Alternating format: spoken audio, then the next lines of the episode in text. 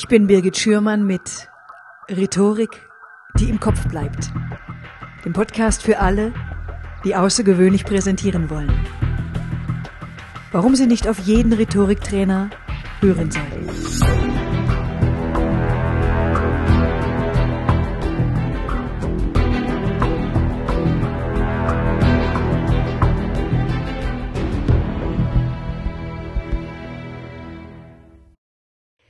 Sie hören einen neuen Jingle.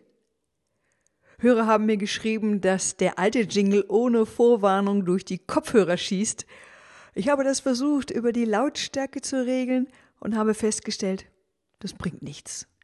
Und daher habe ich noch 25 Folgen den Jingle ausgetauscht und ich bin gespannt, was Sie zu ihm sagen. Oft fragen mich Teilnehmer meiner Seminare, was sie denn während einer Präsentation oder während einer Rede mit ihren Händen machen sollen. Und da antworte ich immer, wenn Sie leidenschaftlich über ein Thema sprechen, dann können Sie mit Ihren Händen machen, was Sie wollen. Da liegen Sie automatisch richtig. Also ich persönlich, ich mag das, wenn ein Redner seine Gesten expressiv einsetzt. Das unterstützt die Wirkung eines Redners denn den größten Teil der Information versteht der Zuschauer über seine Körpersprache.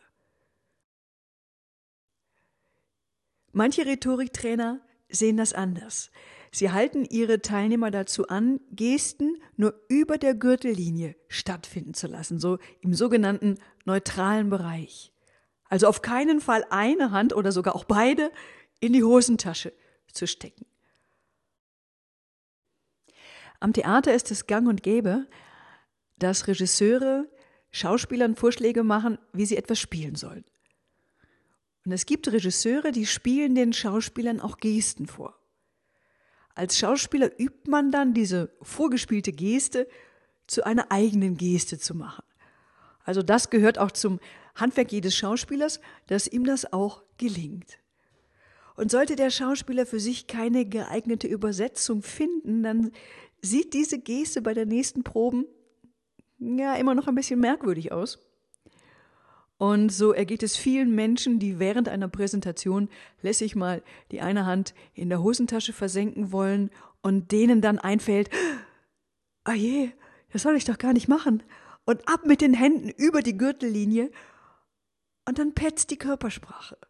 Also die Hand zuckt aus der Hosentasche, wird ein wenig ungelenk im neutralen Bereich platziert und das fällt dem Publikum auf. Das Publikum erkennt, aha, da hat ein Rhetoriktrainer Anweisungen gegeben. Ja, meiner Meinung nach sollte man die Teilnehmer eines Seminars mit solchen Regeln nicht klein machen. Im Gegenteil.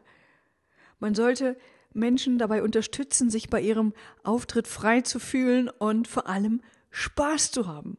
Es gibt viele Menschen, die stehen nicht gerne im Mittelpunkt und die präsentieren auch nicht gerne. Und wenn diese Menschen dann im Auftrittsfokus stehen, dann kann man schon, dann erkennt man ganz schnell an der Körpersprache oder manchmal an der Sprache oder manchmal sogar auch an verschiedenen Ticks, dass die die Menschen dann urplötzlich in diesem Moment entwickeln, dass sie sich unwohl fühlen. Und sowas kann man natürlich kritisieren, man kann das sogar zählen, man kann auch dem, dem Teilnehmer dann die Zahl auch triumphierend mitteilen. Die bessere Variante ist, den Teilnehmern Möglichkeiten aufzuzeigen, wie sie ihre inneren Kritiker in Schach halten. Und dass sie Ideen bekommen, wie sie die eigene Zensur ausschalten und wie sie für sich die größtmögliche Freiheit bei ihrem Auftritt entwickeln. Konzentrieren Sie sich bei Ihrer Präsentation oder bei Ihrer Rede nicht darauf, wie Sie wirken, sondern darauf, was Sie sagen wollen. Und damit meine ich, wenn Sie an den Inhalt glauben, über den Sie reden und den Sie präsentieren, wenn Sie ja bestenfalls von Ihrem Inhalt begeistert sind oder sogar beseelt sind, dann, dann brauchen Sie keine Fremdwörter, dann brauchen Sie keine distinguierte Ausdrucksweise und auch kein lupenreines Deutsch. Dann darf Ihnen auch mal ein Wort nicht einfallen oder ein, ein Satz nicht gelingen. Hauptsache, Sie stehen zu 100 Prozent hinter Ihrem Inhalt. Und je stärker Sie an Ihren Inhalt glauben, desto überzeugender wirken Sie auf Ihr Publikum. Wir sollten uns dafür hüten, perfekt sein zu wollen oder allzu perfekt sein zu wollen, denn unser Publikum will einen Menschen vor sich sehen. Die Zuschauer wollen einen Menschen mit Ecken und Kanten, einen Menschen mit Schwächen.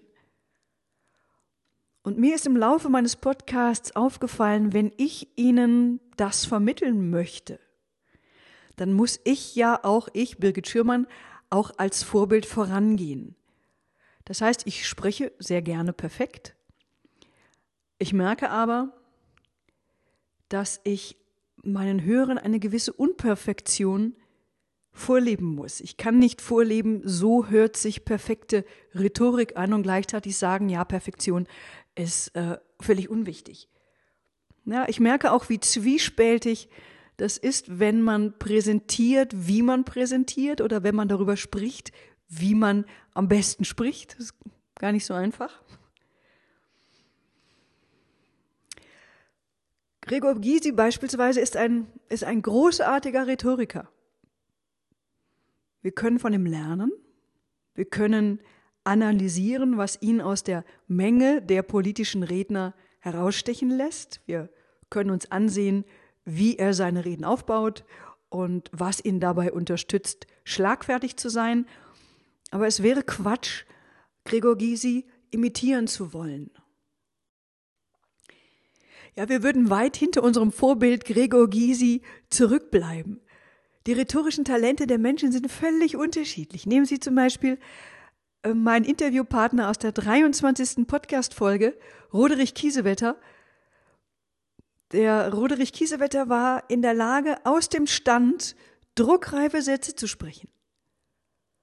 Und andere können spannende Geschichten erzählen und die setzen eine ganz exakte Pointe. Und wieder andere, die sind dann im Moment schlagfertig und die brauchen nicht zehn Minuten nachzudenken. Ja, es ist wichtig, dass wir uns auf, eigene, auf unsere eigenen rhetorischen Fähigkeiten besinnen und diese ausbauen. Wir sollten unseren eigenen Stil finden, unseren, unseren persönlichen Ausdruck und auch das Leben, was wir sagen. Und ob sie Emotionen bei ihrem Publikum auslösen, das hängt nicht von der perfekten Rhetorik ab. Die emotionale Kraft ihrer Rhetorik ist unabhängig von der Anzahl der Worte, die sie zur Verfügung haben. Ein gutes Beispiel dafür ist die Wutrede von Giovanni Trapattoni aus dem Jahr 1998. Ich habe fertig. Man versteht zwar nicht alle seiner Worte, aber man versteht sehr schnell, was er sagen will und was ihm wichtig ist. Also ich sehe einen Menschen vor mir und ich erfahre sehr viel über den Menschen Trapattoni und auch über die Werte des Trainers Trapattoni. Und das, ja, das berührt mich als Zuschauer. Praxistipp 1. Lassen Sie sich nicht beirren. Ratschläge sind auch Schläge. Auch wenn Sie das Feedback erhalten, Mensch, jetzt haben Sie schon wieder XY gemacht. Lassen Sie sich nicht beirren, denn eine Konzentration auf das, was man nicht machen soll, bewirkt, dass es wieder passiert. Arbeiten Sie an Ihrer inneren Haltung. Stellen Sie bei Ihren nächsten Arbeitsschritten Ihren Spaß in den Vordergrund. Versuchen Sie, so unperfekt zu sein, wie nur irgendwie möglich. Dann stellt sich XY von alleine ab. Praxistipp 2 Konzentrieren Sie sich auf Ihren Inhalt. Konzentrieren Sie sich darauf, was Sie Ihrem Publikum mitteilen wollen. Wenn Sie vom Inhalt Ihrer Präsentation oder Ihrer Rede begeistert sind, dann überträgt es sich auch auf Ihr Publikum. Praxistipp 3. Zensieren Sie sich nicht. Der größte Feind von Kreativität und Spontanität sind die eigene Kontrolle und Zensur. Und die gilt es möglichst klein zu halten. Was hilft? Üben, experimentieren und ausprobieren. Experimentieren Sie mit Ihrer Stimme, mit Ihrer Körpersprache und mit den Kontaktmöglichkeiten zum Publikum. Und e-, egal in welchem Rahmen, nehmen Sie jede Gelegenheit wahr, etwas zu präsentieren. Und wenn Sie inkognito in eine Karaoke-Bar einfallen, Wollen Sie zu diesem Thema mehr wissen? Wollen Sie weitere Informationen, dazugehörige Links? Oder wollen Sie den Podcast einfach nochmal in Ruhe durchlesen? Ich habe für Sie einen Hörerservice eingerichtet unter www.birgit-schürmann.com slash podcast Schürmann mit OE können Sie sich für diesen Hörerservice eintragen. Und wenn Ihnen mein Podcast gefallen hat und er für Sie hilfreich war, dann freue ich mich, wenn Sie mich bei iTunes mit einem 5-Sterne-Feedback unterstützen. Vielen Dank.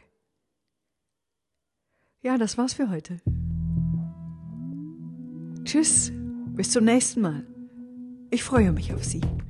Ihre Birgit Schürmann.